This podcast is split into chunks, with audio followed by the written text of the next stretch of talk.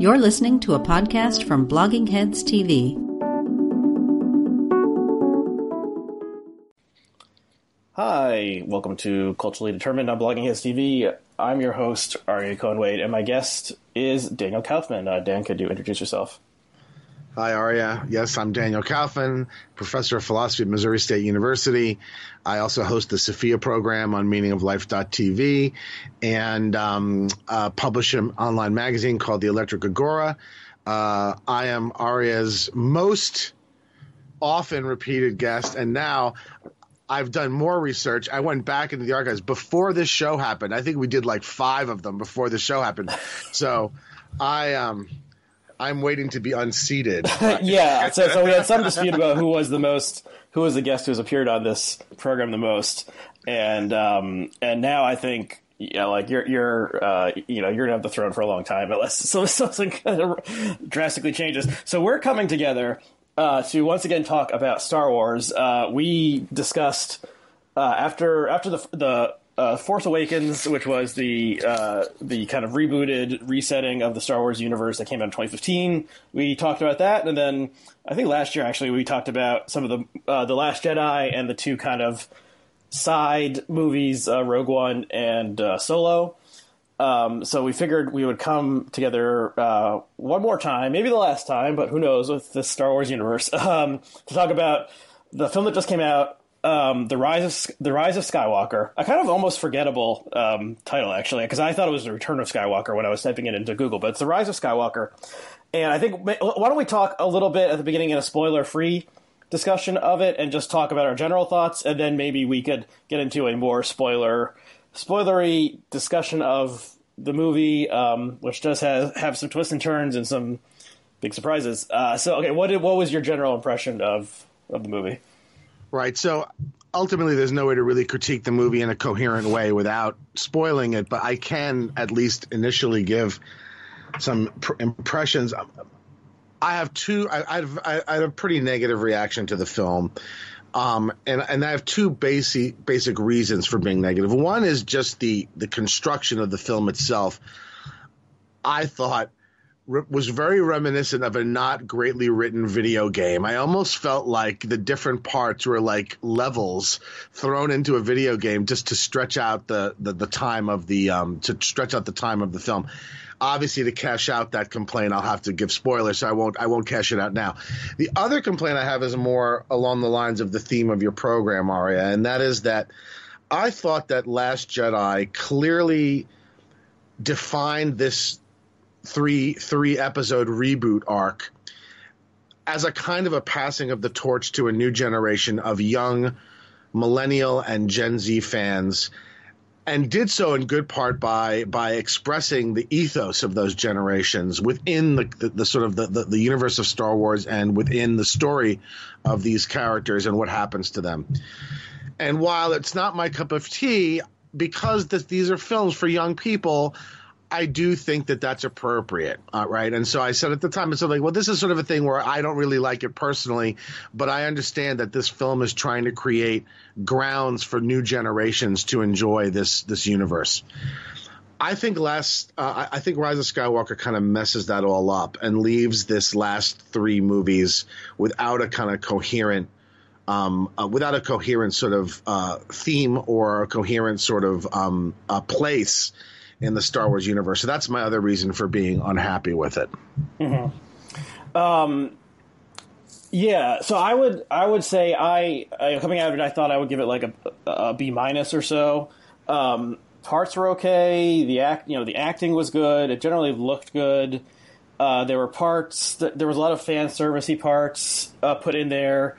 Um, you know, little moments to make the hardcore or somewhat, you know, a middle core uh, fan smile, and um, so it has it has some good parts, but yeah, there are a lot of problems. Uh, a, a, lot of you know, kind of maybe a retcon or changing the rules of the Star Wars universe as we understood them before seeing it, which pisses, pisses off the fans.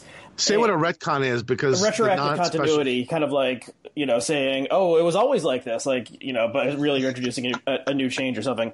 Um, and yeah, and I agree. It had a it seemed discordant Well, actually, I mean, all I guess all three of these, this new iteration of the films ha- were were discordant, which was kind of weird because uh, J.J. Abrams directed Force Awakens and this one, uh, but this one was very different than Force Awakens, I thought. Um, and and then Last Jedi had this had a different feel as well.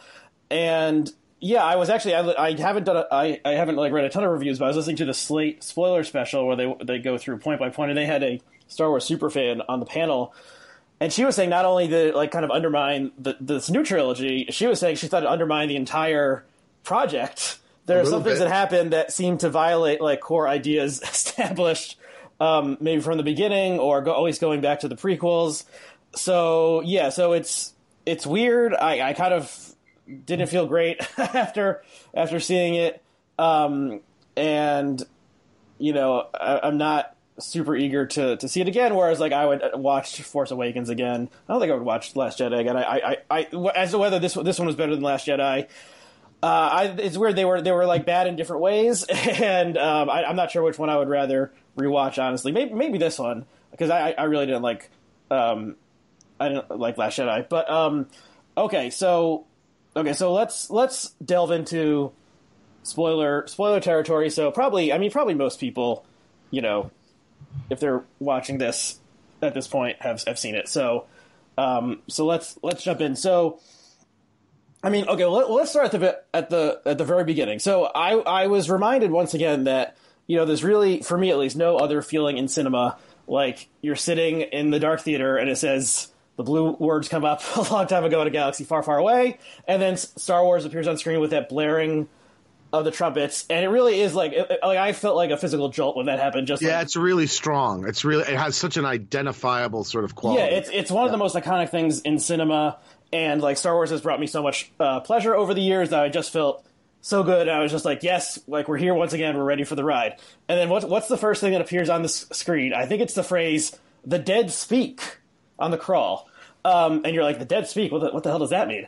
Um, and then it starts talking about uh, there's been a message from Emperor Palpatine has been released across the universe. Now, apparently, did you know this that that this like message appeared in the Star Wars Fortnite tie-in game?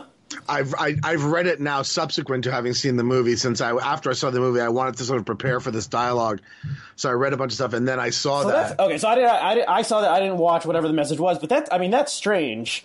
And there's always been this thing about how, you know, they're bringing in the crawl, and like in Star Wars: A New Hope, like you had to crawl because there was this whole backstory of the movies they didn't make yet, so you had to like fill it in and stuff. And then, but this is okay. So they're there's they're bringing back like the ultimate villain from the original trilogy, aside from Darth Vader, uh, and suddenly he's he's alive again, and there's no explanation that I saw of how he's alive after being thrown down an endless, you know, uh, space tube, uh, seemingly to his demise in Return of the Jedi. So it's just like, what the hell? Why, why, like, okay, characters come back to life in science fiction and fantasy all the time, in comic books and stuff, but like, you have to at least explain it, not just like he he's he's back again, and he's like in this kind of. Uh, he was uh, has he's like into this kind of crane thing, like a you know. So he, he he's he's clearly not at this, the top of his game, but He's he- not well. He's not, as we might say. right. But, but he but, but he's been in hiding for twenty five years or something since Return of the Jedi, and it's just like what the fuck. Well, it's worse than that. It's that that we find out very soon. Um, and this is one of the things about the construction of the film that I had a problem with. That there were so many things that were just, you know, they it just constantly broke the m- rule of sh- of show don't tell. It just constantly just kept saying, and this happened, and that happened, and you're just like, huh? And and it's not just that he's alive. But we find out that the whole First Order thing was basically a giant red herring, that it was just him all along, um, um, which also had a very Rube Goldbergy kind of quality to it. I mean, we find out later in the film that he's got some vast and a ridiculous fleet of Star Destroyers that must have been taking decades to build.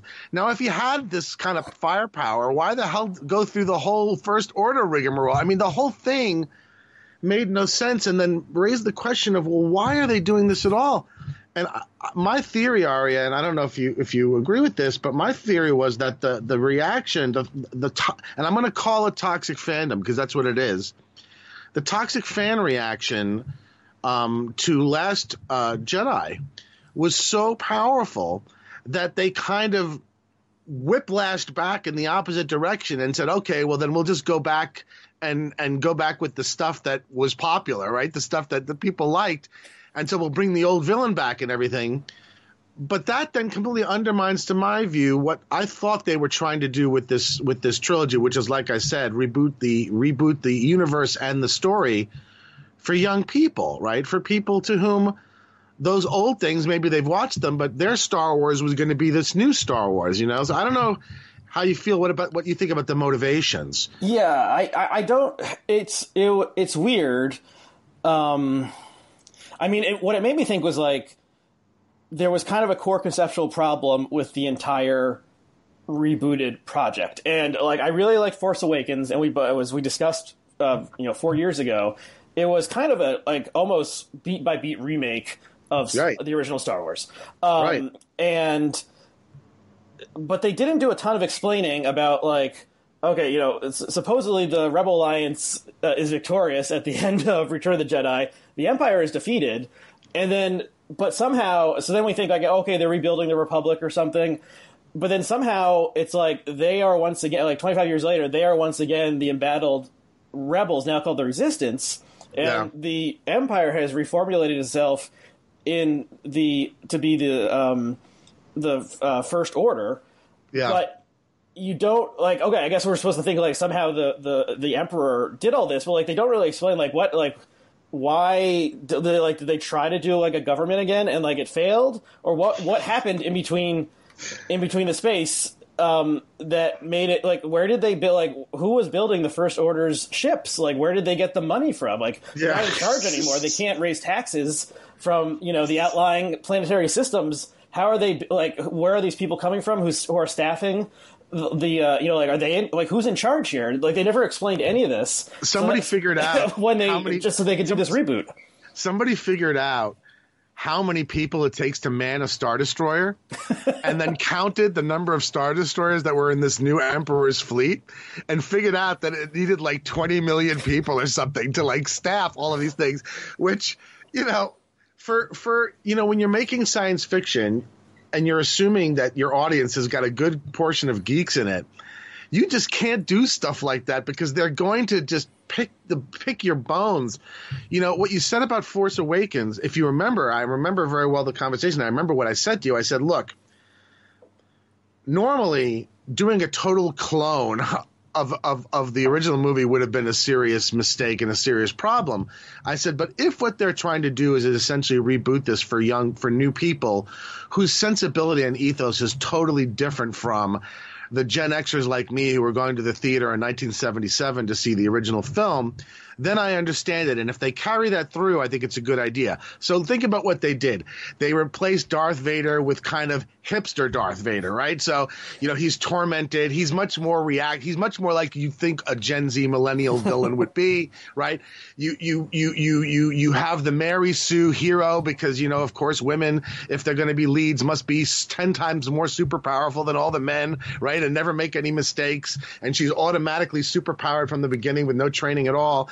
That, that's sort of also within the contemporary mode. You know, they made the older character, the, the, the, the Luke Skywalker character, you know, he's the bad dad, you know, he's sort of, you know, those old people, they really screwed everything up and they don't know what they're doing. And in other, it had a very okay boomerish kind of quality to it. But that's all fine as far as I'm concerned, because the movies are not being made for 50 year old men, right? That's not who they're being made for. The problem is that then now they just kind of totally chucked all of it and, and went back to the old staples. And now it's the emperor who's the villain again. And we find out that all that other stuff just turned out to just be a giant red herring while he was building the gazillion Star Destroyer feet. And I just, I thought that was a shame. And I thought that it was because of the backlash reaction from curmudgeonly older people and fan and toxic fans who so piled on the last jedi that disney made some panicky corporate kind of decision is what it felt like to me but i don't know what you think I mean, that seems possible. I mean, they it, it definitely has a like they're trying to please a wide range of people, from people who saw the original Star Wars in 1977 uh, in theaters to you know a nine year old kid today. I actually, saw it with my mother, and she she she said um, she thought it was really scary for a, for a, a child would be really scared of this movie. So maybe maybe they're moving away from you know young kids, whereas whereas a young kid can pretty much watch the original Star Wars, and you know maybe Yeah. Empire Back is a little bit darker, but um, you know that's that's a, a movie that you know from age five to fifty five or whatever. But yeah, so I, I could definitely see that there was some that that maybe there was some corporate uh, corporate kind of thing from Disney to uh, not go in certain directions, and they certainly had a lot of fan backlash from um, from Last Jedi. But let, I mean, okay, so there's one. So let's talk about some of the things that Sure. kind of uh, were the, the twists or the retcons or something. Okay, so so Last Jedi kind of played with this idea that um, okay, so there, there's always been this um, sort of uh, uh, like genetic determinism aspect to uh, who can manipulate the Force, who's Force sensitive and not, and you know that you find out that. Uh, uh, Darth Vader is a great, uh, you know, uh, Jedi, and so is Luke. Oh, it turns out that they are uh, father and son. And, Isn't there like a qu- quasi biological explanation offered at some point? Yeah, in the in, in the in the first prequel, they they come up they came up with this thing midi chlorians that's supposed to be like in the DNA, and then, but then they junk that, and it was never mentioned again, as far as I know, because the fans really didn't didn't like it. But still, there was always this like this kind of like lineage idea, and then you find out that. um Kylo Ren is the child of Han and Leia, and Leia uh, is a Jedi. Uh, you know, actually, I actually did like the scene where um, where you see uh, Luke training Leia. I saw I saw some co- complaints about that online because it was it was obviously CGI. Um, but but anyway, um, but then they you know it was really a retcon, though, isn't it? I mean, the whole idea that, I mean, Leia was never a Jedi, and now she's training Rey, and you know what I mean. And Well, so then they uh, well, had to, I mean, they the had to thing go is- back and say, well, she was a Jedi because Luke trained her. We just you just didn't know that. Well, I believe that struck that- me as cheap. No, Well, I believe in the so there was all these expanded universe like books and Ah, books and stuff. I believe in that universe. I don't know that material very well. I only so know it a little bit. that's I believe in that universe. They talk about Leia becoming a Jedi, but also you remember um, Yoda says there is another. Um, Okay. So it's implied that, that she has the Force sensitivity that like if, she, if she's trained she can become a Jedi. Gotcha. So um, so but then you have Rey, and there was this whole question: who's who are who's Rey's parents? And in the beginning, the obvious answer would be uh, she's Luke's daughter, um, but that is not the case. And then in the uh, second movie, Last Jedi, it's revealed in this uh, a very striking sequence, one of the few like action, like visual sequences I remember from that movie, where she's kind of looking in like a magical like mirror that that like stretches to infinity, showing her her past and her future. And she, it kind of it, it's implied that she's almost like self created, or it doesn't matter who her parents are. Um, but Doesn't Kylo tell her that her parents are two nobodies? Yes, Kylo says your Yeah, parents are yeah. nobodies. And Yeah. then there's this scene at the very end of the movie where there's a little uh, like stable boy um, who uh, had a brief encounter with our heroes, and you see him um, making a broom move, you know, with his mind. So it's like the idea is established that like, oh, it's not just that there's these couple of people who, through their royal lineage, are able to have this magical power, but like there's maybe millions of possible Jedi's out there, and they have the power within them, and blah blah blah. So that's a little that like was also in keeping with the new sensibility, with appealing Harry, to the Po- new it's a little Jedi. Harry yeah. Potterish. Yeah, Like yeah, absolutely. you know, you you you have the people have the power Yeah. within them, but it's also like a kind of a democratic idea. Um, Yep. and I so I kind of like that. And then th- it, that seemed to resolve the question of Rey's parentage of saying, um, you know, it doesn't matter. And yeah, it's- but then they undid it now. and then they, so then they, I don't know if it counts as a retcon exactly, but I think it, it does actually because Kylo said, yeah, your parents were nobodies. And, oh, it turns out uh, she is Palpatine's, Emperor Palpatine's Granddaughter. granddaughter. Which is, I don't know, it's just so strange. It's almost like, But don't you think that was a post hoc way of trying to explain and re- respond to the to the Mary Sue criticisms? It's like, why is this girl so powerful? Like she's more powerful than freaking Yoda. Why? Why? I mean, she can like hold, like pull like spaceships out of the air, and and and why is that? Oh, because she's the Emperor's granddaughter. The problem is. Since when was the emperor that powerful? I mean, there- there's one scene at the end where the emperor literally, like by himself, like holds up the entire fleet, right?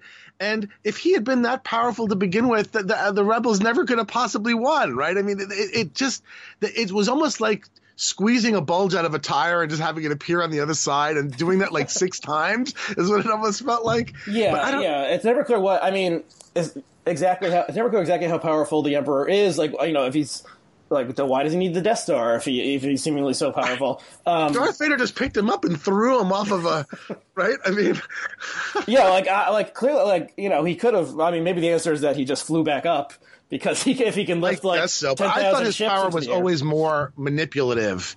In he was a master of manipulating the politics, is what we got through the prequels, and I thought that was well done, and it was plausible.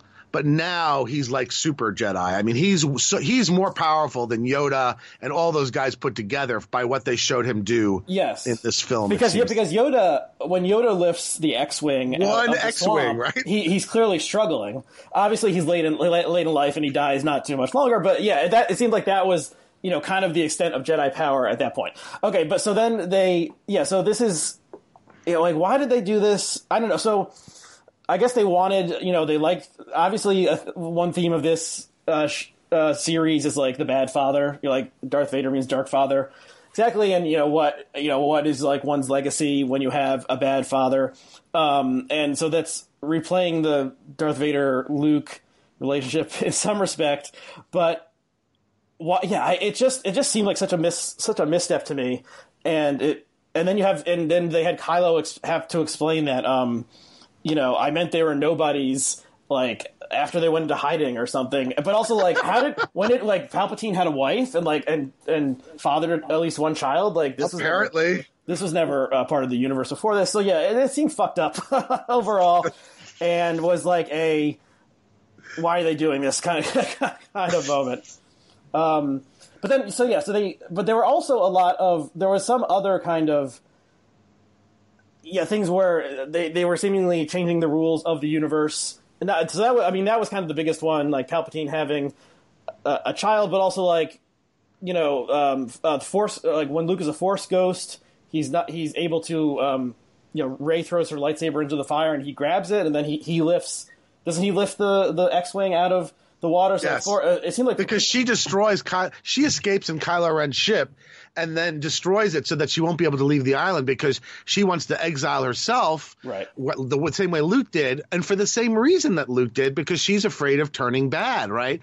And then Luke changes his mind. He's like oh I was wrong about all that right? Um, so they reversed his arc. I had sort of come to peace with the idea of him having a troubled arc. And so many people were so angry about it, but I actually thought it was handled in the Last Jedi relatively well. I thought it was realistic to a certain degree in terms of human human psychology, and they just he just like changed his mind in this.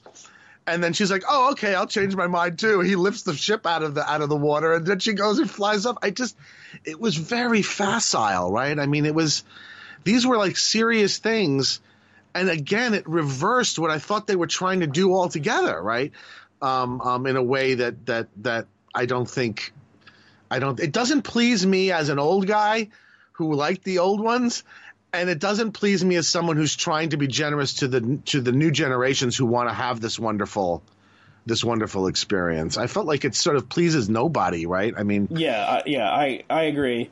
And then, so okay, well, there, there's one other there's one other kind of big kind of retcon or change in the universe, but that's towards the end, which is.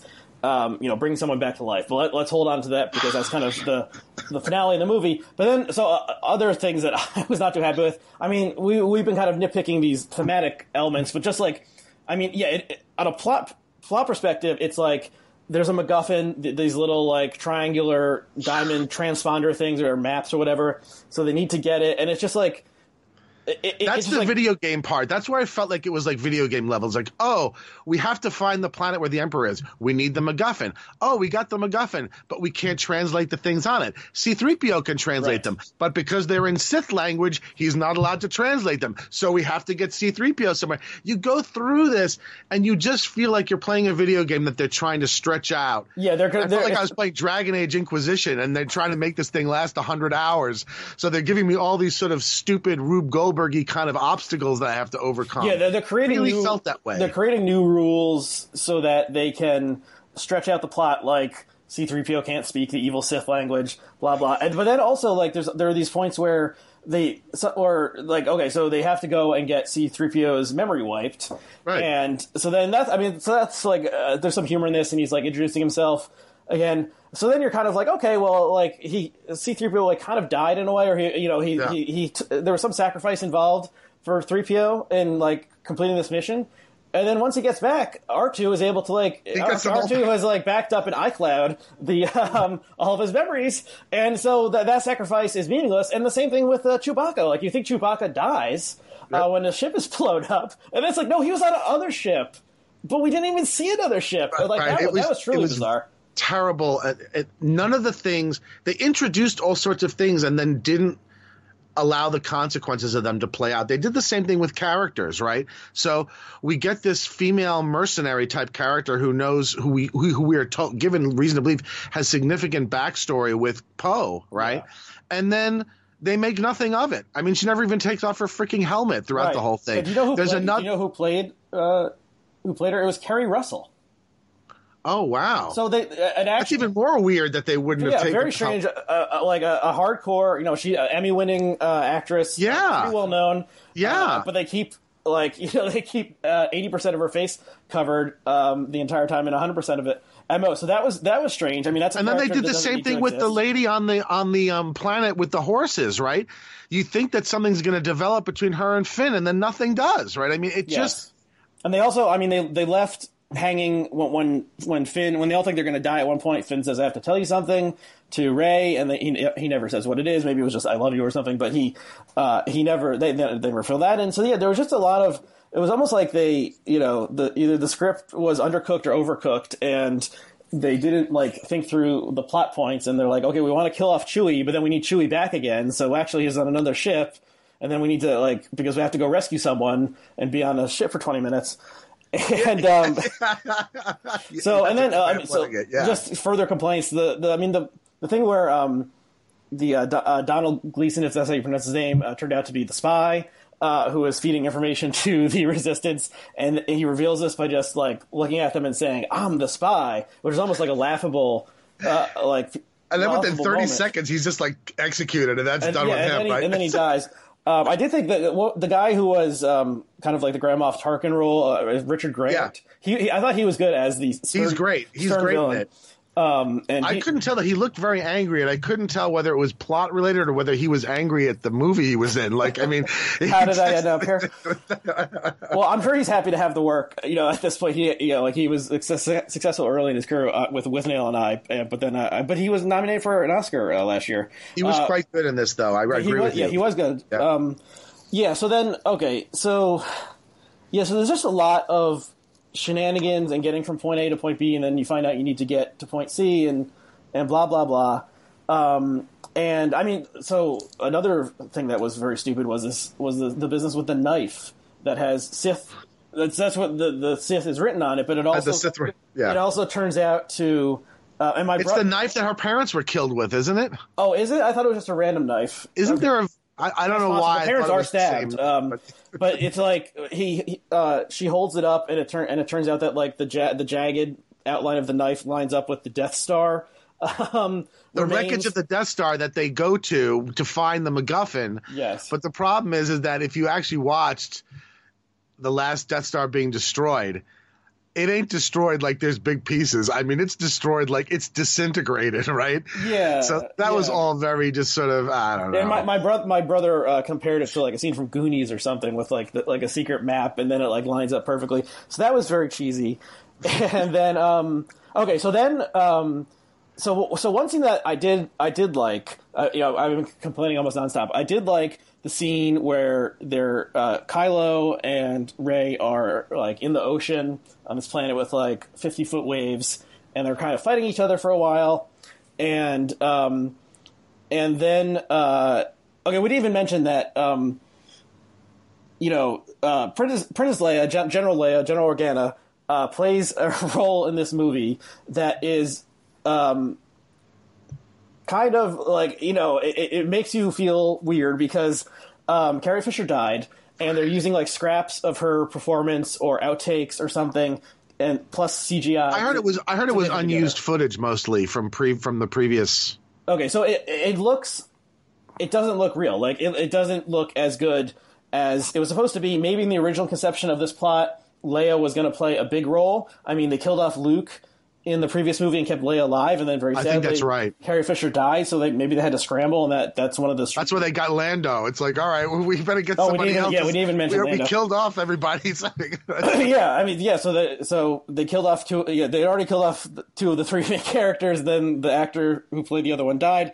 So she, yeah, so she's there in the beginning, but it's always like it, the scenes just seem, you know, have this uncanny element to them because they're not actually shot with a living human. So so they don't really work that much. And then she's kind of, you know, out of it for a long time. But then she she kind of like sends a you know, like uh, psychic, like one, a single psychic message to Kylo Ren. While he and Rey are fighting. Yes, while they're fighting, and the and it's just the word Ben, which is his his actual name, named after uh, Ben Kenobi. And this is kind of like enough to like jar him out of his evil state. It's it's it, it chases the dark side out of him. Yeah. Um, and then Rey kills him. And then again, you're like, oh, wow, that's a major development. Wow. And then the consequences of that are erased because she just revives him. Oh no! Wait, wait, wait. So that, no, she kills him later. she kills him later. This Wait, is, doesn't I thought I thought she I thought that she has the opportunity to kill him because Leia distracts him with the and then after she kills him, she resurrects him, then she leaves, and then Solo appears to him. Okay, it's okay. It's possible that she. Okay, maybe you're right. Okay, maybe you're right. But I don't think she kills him. I think maybe she just wounds him and she heals. She heals his wound. So it's also Okay. so this idea of, of force healing is also introduced. Apparently, it was part of the extended universe, but never actually seen uh, previously in the movies that people with the force can heal Yeah. gr- grievous wounds and, and, and stuff like that. So okay, that I mean, I can kind of buy that. Like, I don't care about those. Those sorts of things don't bother me. Right. So that yeah, Um, Jedi's um, have control over yeah. matter, and so maybe if they're really good, they can like knit, you know, bones and and flesh back together. That's fine. So then, um, the so then there's a scene where uh, Harrison Ford returns, and he but he's not he's not a Force ghost. He's just a memory. So so he's inside. So we're inside. Kylo's He's inside. Kylo's head. Yeah, it Yes. has to be. Yeah, and he's yeah. talking to him. And so, you know, I love Harrison Ford, like, you know, blo- most beloved actor of my childhood, perhaps. So it was nice to see him once again playing this iconic character. Um, but in some way, it was like somewhat fan servicey, like bring back Han Solo for one last for one last go around, eh, especially because um, you know we can't have Carrie Fisher. You know, maybe in the original script, like it was Carrie Fisher uh, having a conversation with Yeah. with Kylo or something. Um, but I, but But so I, I, think, I, thought that, was just- somewhat moving. I thought that was somewhat moving, though. The I did um, too. It was this, you know, this dream of the, um, you know, the dead relative, the dead beloved relative, coming back for like one last time and having, and having a conversation, and especially because, you know, Kylo Ren killed Han Solo, uh, so that makes it uh, more uh, emotionally charged, I guess. And so, yeah, so he, so, but uh, but there is a kind of absurd cheesiness to like uh, her just sending this one, this single like burst of psychic energy, and it knocks the evil out of the you know big bad guy in the universe. Yeah, he, he became unevil too easily, right? I mean, it, it undermines the last two movies, right? It underlines how they built him up. He was a very tormented, troubled person. Again, this was, I thought, in my view, to, to to create a kind of villain that contemporary young people could identify with more than the remorseless sort of Darth Vader, right? And um, by doing this, they really undermined that whole thing that they'd really established with him. I really think they kind of destroyed his character um, um, by do, by making him so easy to snap him out of of his disturbance, so to speak. I mean, I actually thought they even were sort of somewhat casting him a little bit as sort of mentally ill throughout the first two films, um, in a way that I thought was done well, even though I didn't like it because I like the older kind of villain, but I understood why they did it. And this just really blew it, right? I mean, they just and he became really uninteresting after that, right? He just became like a good guy, sacrificing himself, and I don't know. I just thought it was cheap and it wouldn't satisfy the old people, and it's and it broke it broke it for the young people, right? Yeah, I mean, uh, eh, they yeah they want they wanted to have um, well uh, why why did they do this? I guess I, I can't. But did you find him out. interesting after that point? I didn't. No, he. I mean, he doesn't really. I mean, he doesn't really do all that much except he fights. You know, he, he helps the fight and then he sacrifices himself for Rey. Um, I mean, at the a, end, yeah, at Yeah. the end, he There- saves Rey after the Emperor really kills them. Sort of, you think kills them both, sucks the life force out of them, throws throws uh, Kylo into a hole. Kylo somehow gets out, fights, just destroys these five supervillains who they've been setting up now for a while. He, and, and of Ren, right, and you yeah. think something really bad that they're really going to be badasses. he dispatches of them in like 30 seconds, and then he comes and revives. Comes and revives. Okay, wait. So, this, so one before we get to the the So- finale. yeah, sorry. There's, Sorry. So um, uh, Elizabeth Bruenig, uh, the the writer uh, of the Washington Post and soon New York Times, has had kind of a semi joking but maybe serious suggestion for a long time on Twitter that the the best ending to this would be um, Kylo Kylo staying evil and converting Rey to the dark side. They team up. They become a you know they're romantically linked and they are they're ruling the universe with an iron fist. And you could have set a whole nother trilogy after that. That could have set, you know what I'm saying? In other words, that would have been the perfect. And I, for for a short while, I was hoping that was where they were going to go. This was the only film. Here's one good thing I'll say about this: the only film where it seemed to me Rey had any complexity, and as a character. And I think if they'd gone that road, not only would that have been a satisfying ending, it would have been almost like an Empire Strikes Backish ending of the tr- of this trilogy right.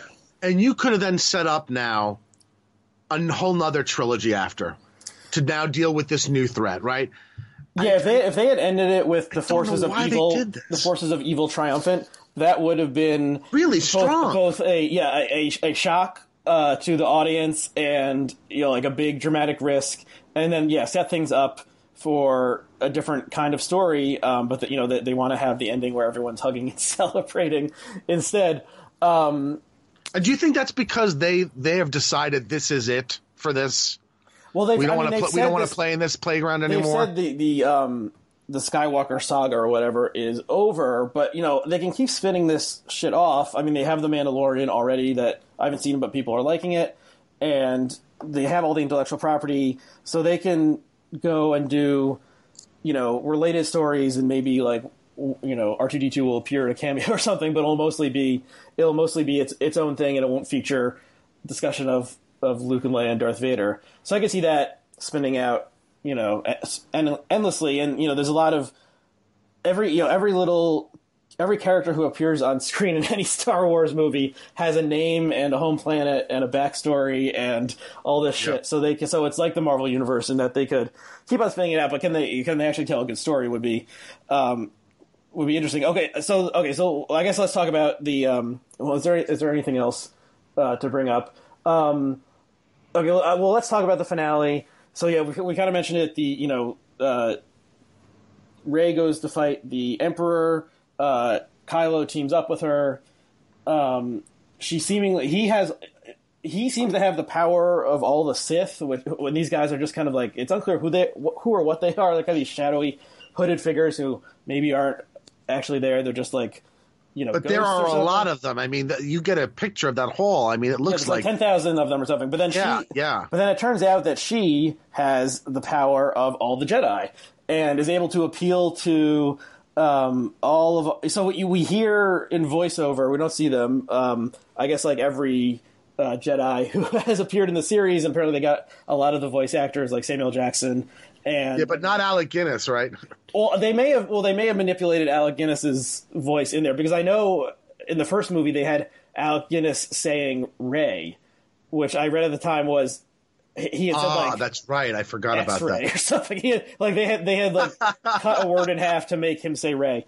Um, but I but Yoda is in there and I- and Luke and Leia are in there. Blah blah. So they're all. She has the force of you know ten thousand Jedi's, and and also they they make a big point that she doesn't just have uh, Luke's lightsaber. She also has Leia's lightsaber. So she has two lightsabers. Uh, uh, the the Emperor is shoot is shooting his lightning bolts at her. Yeah, she's able to deflect it and, and send it back. You know, send, uh, to defeat it. So this kind this kind of thing where, uh, which is an, an interesting idea, and it's in the, the the original movies that like you know if you strike out in anger and kill me, then I win actually, um, because I've forced you to like to That was consistent. hatred. I thought. Yeah, I thought that was yeah. So she gets Yeah. out of it by like turning his uh, you know energy back against him, and is I guess able to kill him without um, you know becoming uh, an evil person or something along those lines. But yeah, so so Kylo Ren is thrown down the pit, but as we know, getting thrown down a pit in the Star Wars universe totally fine. you you can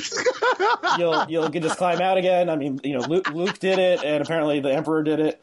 Uh, so Kylo Ren does it, and then he, um, but then I guess you know uh, she's fried, and she she seems dead. So the um.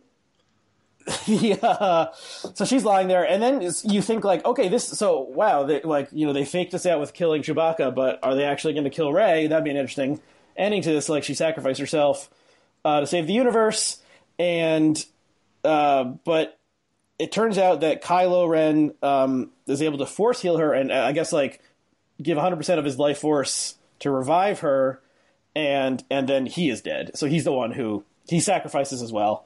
And this is so this is a point that the the aforementioned Slate Culture get or Slate um, spoiler special made about this was that a very key idea in the prequels is that you can't bring someone back to life. Uh, even a Jedi cannot bring someone back to life because right.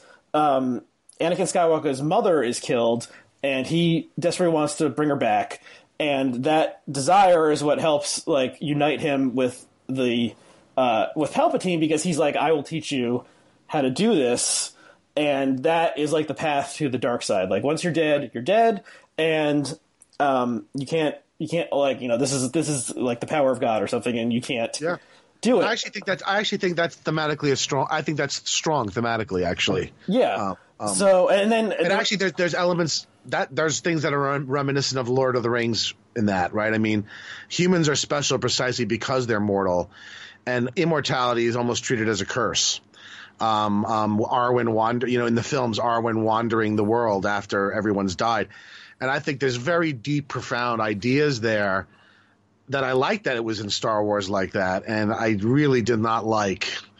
Now maybe she wasn't dead, and that's how they get around it, but I I didn't like that. Um, um, yeah, and the you know the um, the the the person on the slate uh, special was saying, you know, maybe this there was just akin to like you know um, you know the paddles and a jolt of elect- electricity or something to shock her back into life because she had only uh, you know she's only been out for 30 seconds so maybe there's right. still some life in her yet um, but yeah but it is uh, yeah it, it is there does seem to be a, like one last final violation of like an idea that was uh, firmly established in this universe and also i mean that idea is also what leads um, his fear uh, in the prequels if i'm recalling correctly anakin's fear that padme will die is what kind of is like drives him like insane yes. and yes. leads him to the dark side also it's it's the clinging too hard it almost it almost has almost kind of like a buddhist message yes i think it, that's right? true yeah yeah absolutely and they just kind of spoiled it um um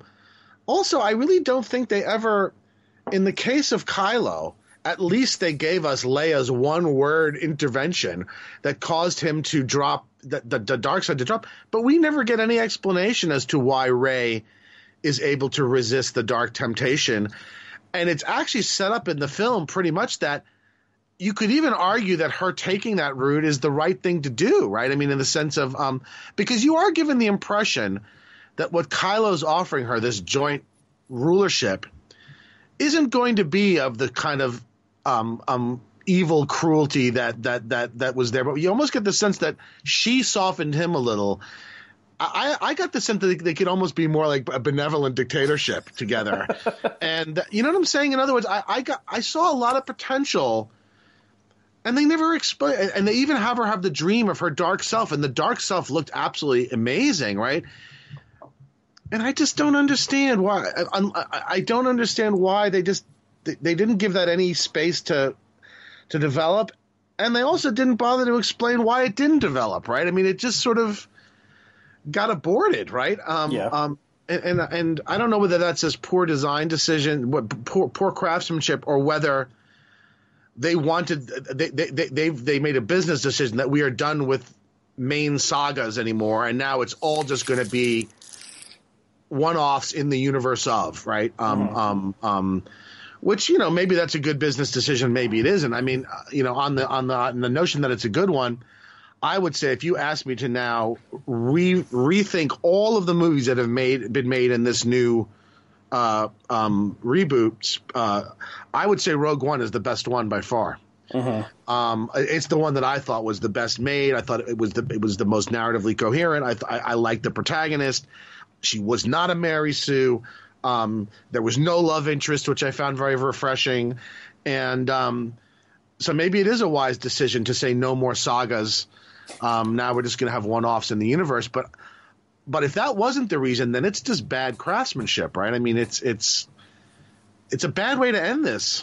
Yeah, and I wonder if I mean in the future they're going to pursue the Marvel model of individual movies that stand on their own, but you uh, realize you have to see them all in order to keep watching them because they intermix, and then there's like an Avengers style team up or something. Like they get th- that that clearly works. They have that model, and I think actually the guy, his name is Feige or something like that, Kevin Feige. I think who was the mastermind, like kind of the corporate mastermind behind the uh, Marvel movies of the past 15 years. He is, I think, moving to work on Star Wars now that it's all owned by uh, Disney. Interesting. Uh, Disney owns all the intellectual property. Because Marvel, I think, pulled that off a thousand times better. Yeah, I agree. I agree. I mean, if you Um, compare this to the final Avengers movie, like it's, there's really, you know, that, that that is so much better. But so there's a couple. Okay, a couple more things happen. So okay. Uh, well, actually, so in this movie called Star Wars, there there weren't a lot of like Star Wars, like the classic. Usually, there's a lot of like uh, you know Tie Fighter and X Wing and Yeah. like things zipping around in outer space. It's always fun. So there wasn't a lot of that. The big last battle was very um, underwhelming. Yes, and it it also yeah, so it also takes place on a planet, not in outer space. And then there was this moment where they, which is which is kind of fun, or at least had the potential to be fun, which was uh, you know they sent out a distress call, like everyone who's who's sympathetic to the resistance, we need you right now. This is the final battle, and it seemed like they could have had both used that more, but and also had like more fan service moments. Apparently, the guy who played Wedge Antilles is is seen pilot, piloting one of those ships in you know in the original movie. But other than that, there wasn't that much. I didn't even notice. They didn't do a very good job of calling time. Yeah, Lando just like shows up with ten thousand ships and then it ends. Like it's just like Yeah. Um, yeah, I mean, you could show like you know all the beloved. You know, you could show like a you know like the the big purple ele- the big blue uh, elephant guy, one of his species, like piloting a ship and all sorts of stuff like that. But they didn't do that. Um, but then it also was like, I mean, this is uh, in many of these movies, it's like it comes down to uh, they need to shoot a missile at one spot, and that's how you defeat the giant thing. Um, so that's but so they they they twist that a little because it was it's like a radar beacon or something, and then like it shuts down, and it's like oh, it's it's like a ship. So we need to destroy this one ship, and once we do that, every other ship will explode or, or, or fall to the ground or something. So okay, that's that's been that's been in Star Wars since the very beginning. That it just takes this one magical shot. yeah, to, but this one was much weaker. Like at least before it was like we have to hit the core of the Death Star. now it's we have to hit this radio tower. Oh wait, they found out we're trying to hit the radio tower, so they moved the radio tower to the ship. So now we got to hit the ship. It was really lame. I mean, eh, the, you know, the Death Star had that sequence had a real uh, strength to it. oh, for sure. You know um um and and and it took i mean they had to repeatedly they failed a lot before they succeeded you know what i mean? This thing wrapped up too fast. I mean it just i don't know how long that end sequence in the first star wars was with the death star but i remember it as feeling like it was well well fleshed out. Like people were trying to hit it and missing it. People were flying into the side of the walls. It was not easy to do Yeah. right? I mean Luke had to channel the force to get the damn things to hit the right spot. There was just none of that here, right? I mean, there was just some ridiculous horse attack. Well, I actually, I actually kind of like the horse, uh, but actually, it's it's very it's similar to, to a move they did in the uh, in the previous movie where they like you know had the like giant horse like creatures like stampeding through the uh, casino, uh, the space casino. Except these were on the wings of a ship floating in midair. I mean, I just didn't get how that. But okay, well they you know somehow they do it so and they everyone wins. So then they go back to the you know The resistance you look like you're planet. pained. You're like, oh god, everyone wins. and then they have the final celebration scene and they had the, so the moment I, I mean this is total fan service but this is maybe my favorite moment in the movie is when um, uh, they give Chewbacca a medal because um, fans know that in the at the end of the original Star Wars uh, Han and Luke get medals but Chewba- and Chewbacca is standing there on the dais but he does not get a medal for some reason maybe because so now he gets a medal. he's not a human, so, and uh, so but now he get, he gets his medal. So I, I like that a lot. Fi- Like you know, forty years later, Chewbacca's heroism is uh, is uh, acknowledged. And I guess one noteworthy thing uh, was that uh, the first uh, same-sex kiss in Star Wars Star Wars universe was in this scene. I thought that was incredibly cheap. which was very brief. Kind yeah, kind of stupid, but but like, I mean, what's weird about it is like, I mean, Star Wars is just a very asexual universe, um, and you know, there's not a lot of That was the one little woke part. For the most part, they tried to keep this thing scrupulously unwoke because of all the complaints about Last Jedi. That was the one little woke part that they had that I, I- I I- didn't I- bother me. But I just thought, oh, that's freaking cheap. You know, Yeah. it's throwaway. It reminded me a little bit of the bullshit gay scene in the Avengers, the last, you know, where. You know, is it Steve Rogers? He's at like the AA type meeting or something, and there's some guy who like talks about his boyfriend or something, Right, and right. and a lot of actually like gay activists were pissed off. They're like, you know, something, don't do it at all if you're going to do it like that. You know what I mean? It just, it's kind of a, it smells of a kind of a token is. Yeah, I, yeah, I, I basically agree with that. Um, and oh, I mean, we didn't. We uh, so uh, well, well, speaking of kisses, we did not mention that um, Kylo and Rey do share a kiss. Um, Yeah. when they're like very close, you know, to to dying, and I guess Which that I thought was appropriate in the sense that I thought that they had developed. I thought that was actually really well done. That they developed a kind of a very strange and intimate relationship. But again, they just did nothing with it, right? Yeah, I mean, they- that, I think that's the only really interesting relationship in these three movies. Yes, And- sir. And which right. points to like you know how little like character work or development uh, is going on in in these movies. You have all these amazing actors. I think I was I, I posted on Twitter that like there was one good actor in the original Star Wars, maybe two if you count Alec Guinness, and that would be Harrison Ford.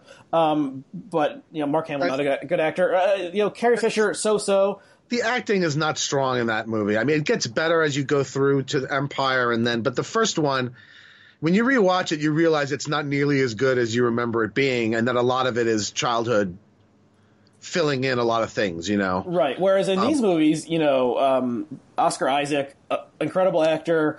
Uh, I Ridley, I guess, is a, seems pretty good. You know, she's, she's I don't think there's anything wrong with her. I just don't think she had very good scripts. yeah, and, and uh, so Boyega seems to be very good also. But like, what did they? They didn't give them things to actually do, um, and there was no like beginning. There was no hero's journey for most of these characters. They had they had no character growth. They were just like moving around like like uh, you know pegs on the board or something. And So- then having these stupid action sequences where they make these very marvelly kind of quippy remarks that just doesn't fit, right? I mean, it just doesn't. It just like like you know when they're being chased, like they fly now. Oh yeah, they fly. You know this kind of thing. I don't know why every movie now thinks they have to do this. I know Marvel does it. Marvel actually does it well. But everybody seems to think that they need to do this now, and I, I don't know. I find it very off-putting, especially in something like Star Wars. I guess I just think the. Do you think that they're that they've been trying to assimilate this new Star Wars to the to the Marvel sort of arc standards? Um, because if so, I think it's a mistake. Um, I think the success of the Marvel movies is just distorting action. I mean, films. it's it's possible. I mean, I think the so what makes what differentiates the, the Marvel movies. Uh, they're pre-existing characters that do have deep backgrounds from the comics that, that can be drawn on, and um, as opposed to you know most most of the characters in this iteration of Star Wars were newly created. Um, the interweaving of the different movies is a is a novelty in the sense that you need to see them all to get the whole story. Um, and But how about the constant banter, the quipping, the sort of the I, I, I don't know if that's uh, like I don't know how new that is. Like uh, like action movies usually have some some form of that. Yeah, I guess it, I can now I'm thinking about Lethal Weapon. The original Lethal Weapons had a lot of that, didn't they? Yeah, uh, Um, often um, you, you know, often characters are, are saying something before they you know shoot the bad guy or you know I mean, It's, I mean, it really irritated work. me Like, in this. It irritated me in this one. I'm not sure why. Maybe then. I'm thinking of the um, the Batman, the late '90s Batman movie with Arnold Schwarzenegger as Mister Freeze, where he kept on saying things like. Uh, you know, ice to meet you or something, and, and, and I don't know if that's. Actually, I- did you just make that up? I just made that up, but it's possible it was in the movie. But there's a, there's someone once collected all, all these in a single like YouTube thing of every single like cold ice pun he makes in the movie. But anyway, so that's yeah, I think that's I don't think that's new, but I mean, I think you know the the maybe the Marvel influence is is in these things like uh, Solo and Rogue One, where you're telling like side stories with side characters and but weaving them in. into the the larger thing. Like you know, Ant, like Ant Man was never a huge character in the comic books, but they made but they made an Ant Man movie. They made a, a comic action movie, and they and then once you got to Avengers, like Ant Man's powers were.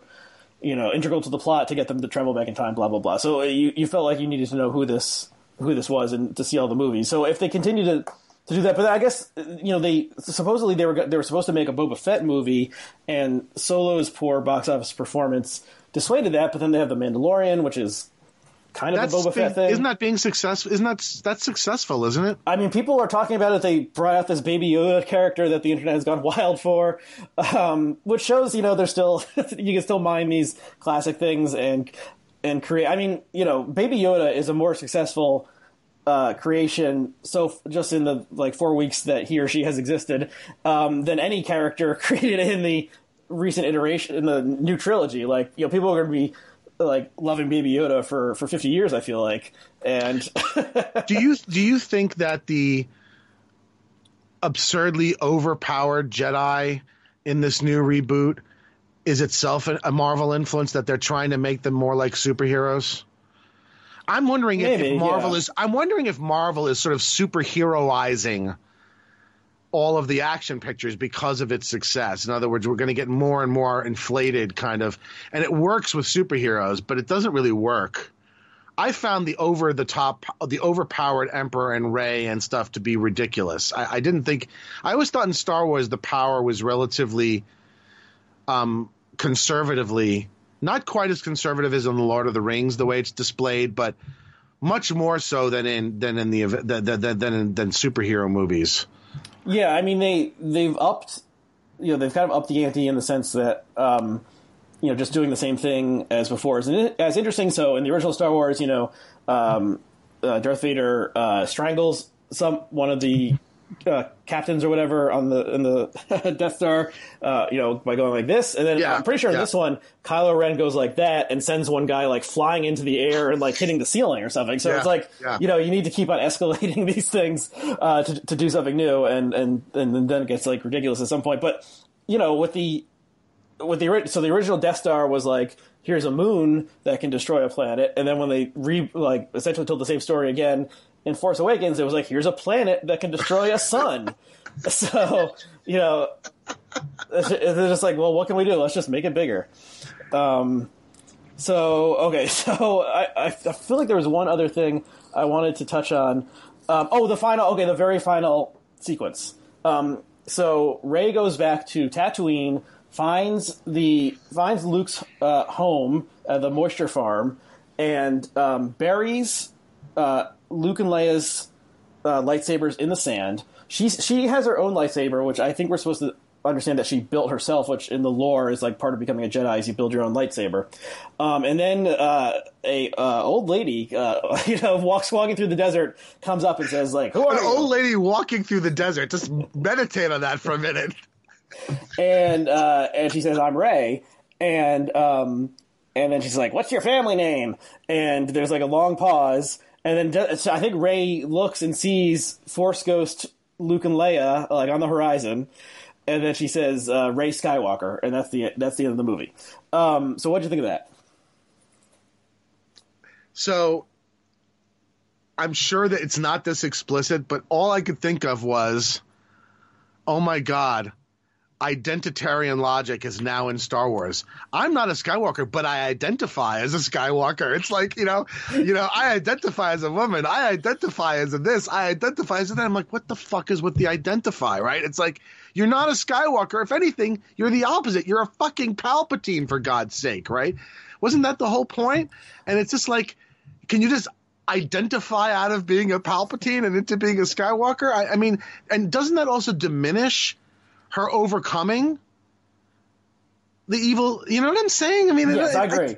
I, didn't, didn't understand it at all, other than in Uh, this stupid no. identitarian kind of Well, way. the only way I can understand is that they they came up with the title "The Rise of Skywalker," and you don't understand what that means until that scene, the very last line, when oh, she's the new Skywalker. But like, um, I mean, and why do that if you're ending the saga? yeah, I don't, I don't know. I mean, so I'm once again stealing from this Slate thing I listened to, but they made the point: if she had said just Rey, wouldn't that have been a better ending? Yes. and so they would have had to change the title of the movie, but it was like, okay, she is embracing like you know she was a scavenger. She's embracing her, her like her true identity is not her lineage. It's like who she was, Right. Who she became. She's self getting back to she's self created. and that would be consistent with all of the other things we were talking about the force being more democratically distributed it not being a lineage thing the, the the sort of the the okay boomer sort of logic of hey you know don't venerate don't venerate the elders so freaking much you know that would have been consistent but this I, it was consistent with nothing it was just annoying right Yeah, uh, yeah, that was that seems like a big misstep to me. It almost, I mean, there's a. I don't. Did you ever see um, the movie Happy Gilmore, the Adam Sandler movie from the 90s? oh yeah it's hilarious So there's Yeah. a scene at the very end where like the characters who have died are like in, are like you know in the sky, and one of them is a crocodile, um, and one of them is, is is the guy who taught him how to play golf. Um, so it was kind of like that. That like you know the the the ghosts are are looking over in a very cheesy way, um, and yeah. So okay. So um, final thoughts. Uh, we, we, Well, what's your, what, you know, there was one other thing I wanted to ask you what you thought about. Um, do you think, what is the problem? In other words, why can't they do these series anymore? Uh, do you think it's partly because of the media environment? In other words, one of the things I was thinking about was that back when I was when the original trilogy came out, um, a lot of people I remember being pretty unhappy with Return of the Jedi with the Ewoks, right? And it certainly caused some fan discussion.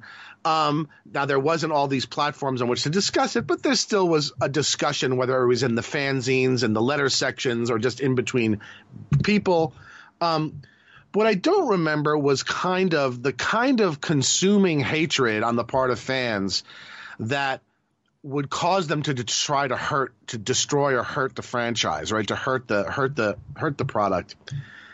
And i'm wondering whether do you think with these properties that have such intense fandoms it's really not possible to make good series anymore because there's just too much temptation to react to the fan reaction as a in other words why do you think it just seems i mean the event w- with marvel it seemed to me like they pulled off a miracle it seems to me the rule rather than the exception is that these sagas don't work anymore. And I'm wondering, A, whether you agree, and B, if you think the reason has something to do with what I'm talking about, or if there's something else at work, maybe the nature of the corporations that now own these companies. What do you think is the reason why these sagas just don't seem to work the way they used to? Well, I, I don't know how I don't know whether I agree with the premise. I mean, because if we what's the, the saga, the saga Yeah. of the 2010s is the Marvel one, and that you know pretty much all like those Game of Thrones of fell apart. Okay, that's Um, okay. Yeah, I guess that's true. Um, so it's very hard to so it's very hard to do. I mean, it, you know, a lot of these things originate in the singular vision of one person or a very small group of people. So, like George Lucas really was the singular vision of the original Star Wars. I think he wrote the script and directed it, and then later on, other directors um, came in.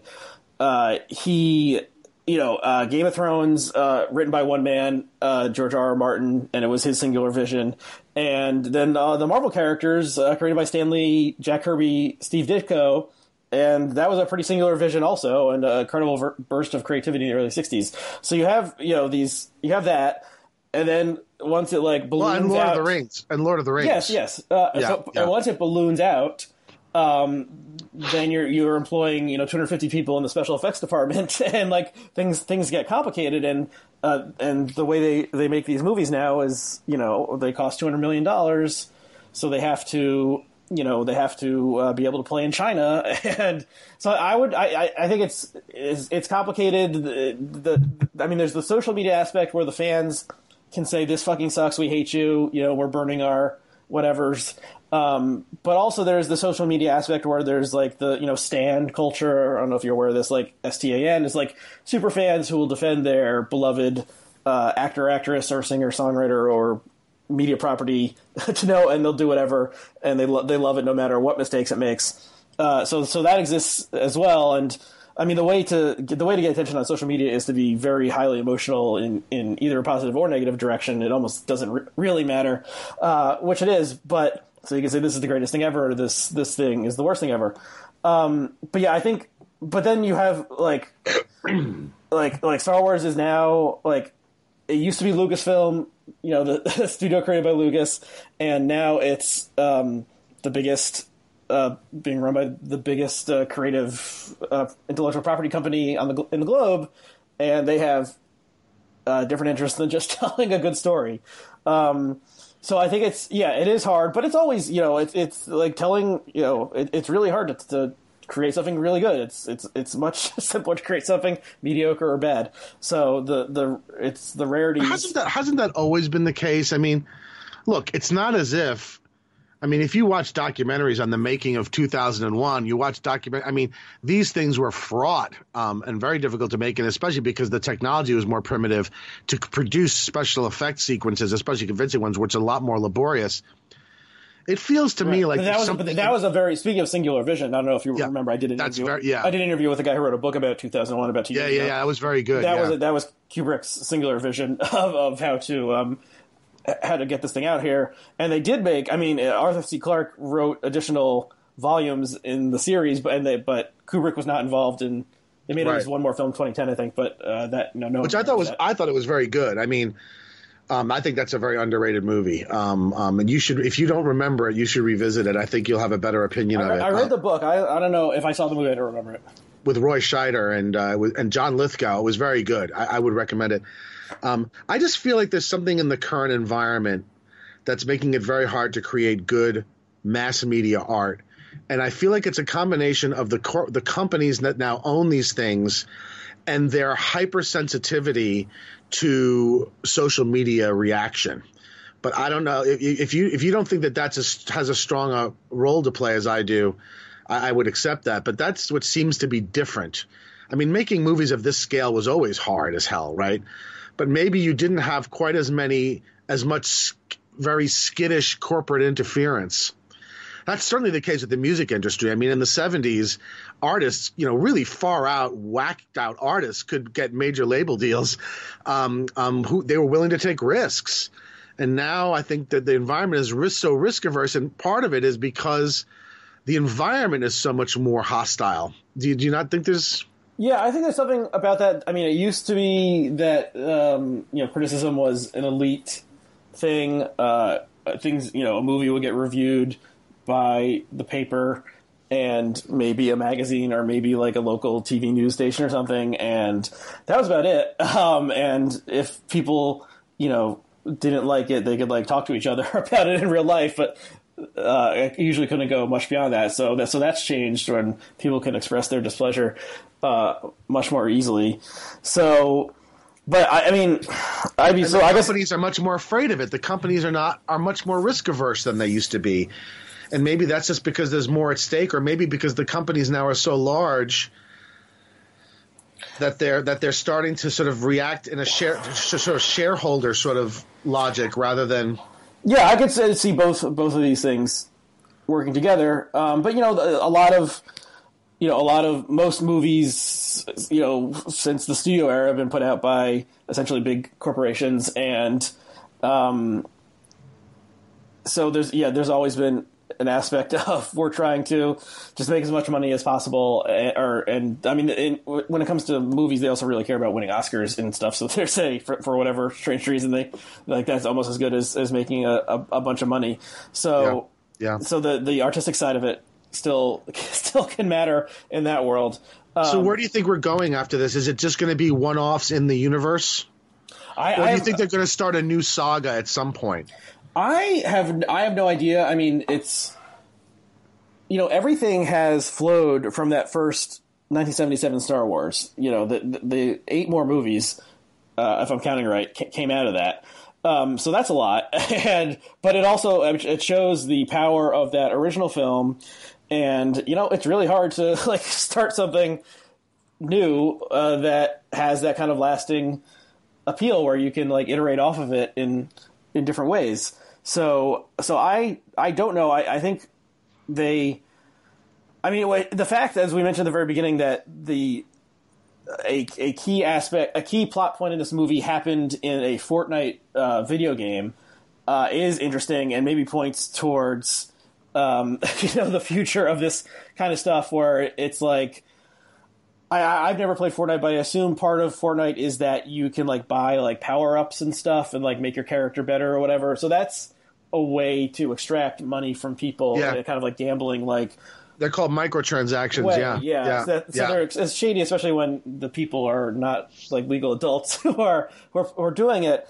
Um, and it also like you know plays on like addictive behavior. So that so that kind of stuff, and you know if they get you know they'd rather have like 10 million people playing Fortnite and buying power ups every day than like going to see their going to see the movie. I assume. Yeah. So so that that's one direction it could take. I, I but I mean I so I um I'm I haven't seen the Mandalorian, but it seems like people have really liked it. And that what that is somewhat surprising to me because uh, I would have thought this would have been uh, crappy, but so I'm looking forward to checking that one out. And I don't know. I mean, it's like I said, it, it was a singular vision of Lucas for so long. He made he made three good movies, and then he made three bad movies, and then they made one good movie, and then they made two bad movies. That's how that's how I would rank it. So it's it's uh, like it's four to five, five to four, which way you rank it, and you know. So that's uh, you know that's not an amazing track record, but if you just go back to the original three, then like they you know they really hold up, and Yeah. so so I don't know. Well, fair enough. Okay, so why don't we why don't we end it there? Um, maybe maybe this is our last conversation on Star Wars ever, but I I have a sense that they're going to keep on pumping these things out I- because they make I money. hope, if I'm being honest, I hope it isn't, but only if they can do it well. Um, it bothers me. I don't like seeing something this beloved kind of accumulate a lot of bad um, inst- installments um, um, because I do think it ultimately eventually diminishes the whole thing. And so I really do kind of hope that if they do do it, they do it better than this. My worry is just that I think that they're doing things too much in reaction to um, to fandom. I really think artists need to make the things they want to make, and if they're good, they will have an audience. And but you cannot do things by sur- art by surveys, right? You just can't. And I thought this was a survey movie. Like this was like, oh god, everybody was pissed off about Last Jedi. We better fix it. And what you got was a kind of a movie made by a committee. It felt like that just really wasn't good and was a very disappointing ending to something that started 40 years ago. I mean, it's it's it it hurts a little bit um, if you care about it, you know. So I, I, I hope they make more, but I really hope they, they think very hard about it before they just do something like this. But I I doubt they're going to think all that hard um, because they want to because they want to cash in. And probably the next installment will be a video. Will be like instead of a movie, it's like a video game movie hybrid or something where you need to buy all the power ups to like keep watching or something. Um, what do you have coming next, Aryeh? Um, Do you have in anything terms on of, deck? In terms of the um, Lightning heads, yeah, upcoming yeah. episodes, I hope to record an episode, um, hopefully later today, that um, will be airing in the not too distant future uh, about um, uh, Tulsi Gabbard. Uh, with uh, Oh, great! I won't mention the person in case uh, in case it doesn't work out, but we'll see how we'll see if that Oh, one great. That's comes together. great. And then I have a couple ones. I have one that I'm trying to put together on uh, the idea of the great American novel, and um, Oh. and then one on the Irishman, the uh, the Netflix uh, Scorsese. Oh, now I have. Oh gosh, damn it! Now I'm jealous. I, I, I have a lot to say about the Irishman. Interesting. Okay, great. That's wonderful. Are you doing that with Milton? No, not with Milton. Um, it will be with a, a new guest who wrote about it. I won't say his name in case it doesn't come together, but um, hopefully that one will come together. I want to do something with Milton on the new Watchmen. Um, have you watched the new Watchmen? Yes, another trouble. To maybe think about how about maybe a three way? Maybe, maybe, yeah. Another tr- ano- about it. another another one where you had a singular vision in an original version that is universally beloved, and then they make another version, and it just can't. But here, the interesting thing here is that there is a there is a pretty decent, very very positive reaction. Um, um, there's an, a lot of people who like this very much, including Milton. And so um, I, I do think that there are interesting things to talk about there. Um, um, if so, give it a thought anyway. Um, Okay. And I'll talk to Milton about it also. Um, but um, Anyway, sounds good what you have on deck. I unfortunately, um, I'm going back home to New York tomorrow to deal with more health problems with my now 92 year old father. I so I don't have anything on deck. This is the last thing. I, I, am not planning anything right now because I don't know how long this is going to go on. So. Okay. So, um, but what you have coming on sounds really interesting. So I'm looking forward to that. Okay, well, thank you, and um, uh, thanks for one more Star Wars conversation. Um, maybe the last, maybe not the last. Uh, thanks to all of our viewers and listeners. Uh, uh have a good um, New Year's and uh, rate and review on iTunes. Blah blah blah. Uh, we'll see you later. Bye. Thank you, Aryeh.